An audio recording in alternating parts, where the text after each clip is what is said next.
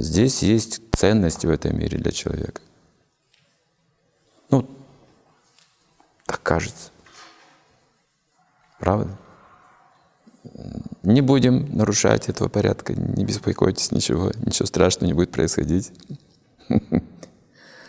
Дорожите близкими, все это хорошо.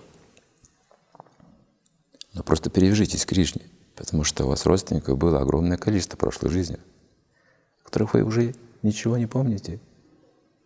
Если даже вам напомнить, вы не обратите на это внимания. Вы все забудете. Эту жизнь тоже забудете, она пройдет. Ничего не останется. И неважно, есть реинкарнация, нет реинкарнации, тут то же самое. Все придется забвению. Если вы не верите в реинкарнацию, все равно в этом смысла нет. Все равно.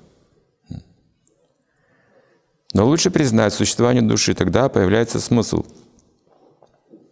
Ведь я же хочу быть привязанным, поймите. Каждый хочет иметь прибежище, привязанность, сердечную привязанность, значит смысла нет, нет в жизни. Любовь должна быть. Но это же любовь в материальном мире, она приносит столько боли, потому что она временна. Просто это слово объясняет временно. И по-разному временно. Может быть, обмануть, может быть, несчастный случай, может быть, с нами что-то случается. Люди сходятся, расходятся в этом мире, говорится, как соломинки в океане. Такой пример. Такой пример, реальный пример. Материальное существование подобно океану, границ нет. Где мы только не блуждаем, как духовные существа, где мы только не бываем. Эти соломинки иногда, они в этих, в этих волнах океанских могут встретиться и как-то вот сцепиться на какое-то время, плыть вместе. Следующая волна, и все, они, мы не знаем, где они будут. Другой пример — эскалатор в метро. Просто бежите куда-то на работу, но вам нужно преодолеть пространство, вы становитесь на эскалатор. И тут замечаете, что кто-то рядом стоит тоже, прям бок о бок. Прям вплотную бывает люди стоят. Когда они двигаются, они не замечают кто это, неважно, просто помеха, потому что у нас цель есть. Но стоит вам остановиться, начинать чувствовать, с этим человеком не очень хорошо стоять рядом, с этим лучше, ближе. На две минуты, на полторы минуты эскалатора, даже на это вы реагируете. И через две минуты раз вы уже все, вы уже неизвестно, кто куда пошел по своему назначению. У каждого есть свое назначение. Не думайте, что у близких людей, мужа, жены, детей, родственников одно назначение. Нет. В материальном мире у них разные желания. У всех свои желания, у каждого. И у ваших детей, и у ваших родителей, и у всех на свете. Те, кого вы считаете близкими, у каждого есть своя индивидуальная задача. Поэтому в мире мир выглядит хаотичным. Выглядит так. Он не хаотичен. Делают такие съемки городов, потом замедляют запись, потом включают ее на скорости. И там все быстро происходит. Люди вот таким образом. Просто хаос. Машины, люди, машины, люди, машины, люди. Кажется хаос. Спросите любого отдельно, куда идет. Он точно знает, куда идет. Никакого хаоса. Просто разные предназначения, разные цели. Это нужно знать.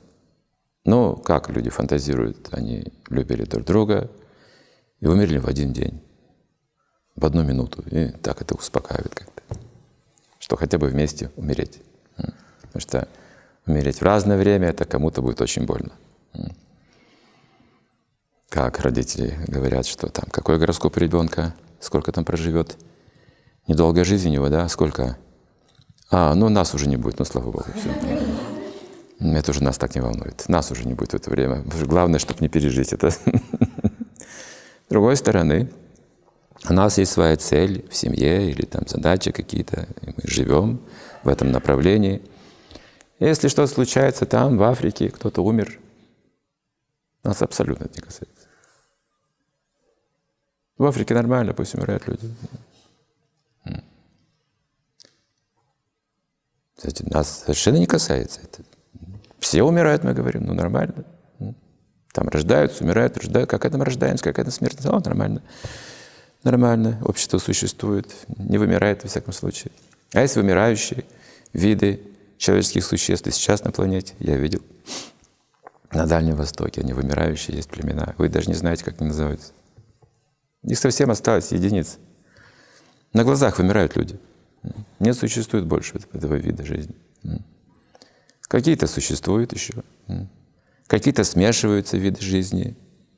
Если ранее они хранили какие-то свои традиции национальные, сейчас это все смешивается, начинается больше, больше, больше, больше, больше. Уже нет такого порядка, как раньше строгого, нет таких традиций, ради которых бы создавались династии, семейные, фамильные какие-то ценности, реликвии. Все это уходит в прошлое. Что же остается у нас? В Пуранах написана интересная вещь. Все эти ценности в Кали-югу, они приходят в упадок. Семейные духовные ценности, традиции, все приходят в упадок. Что остается?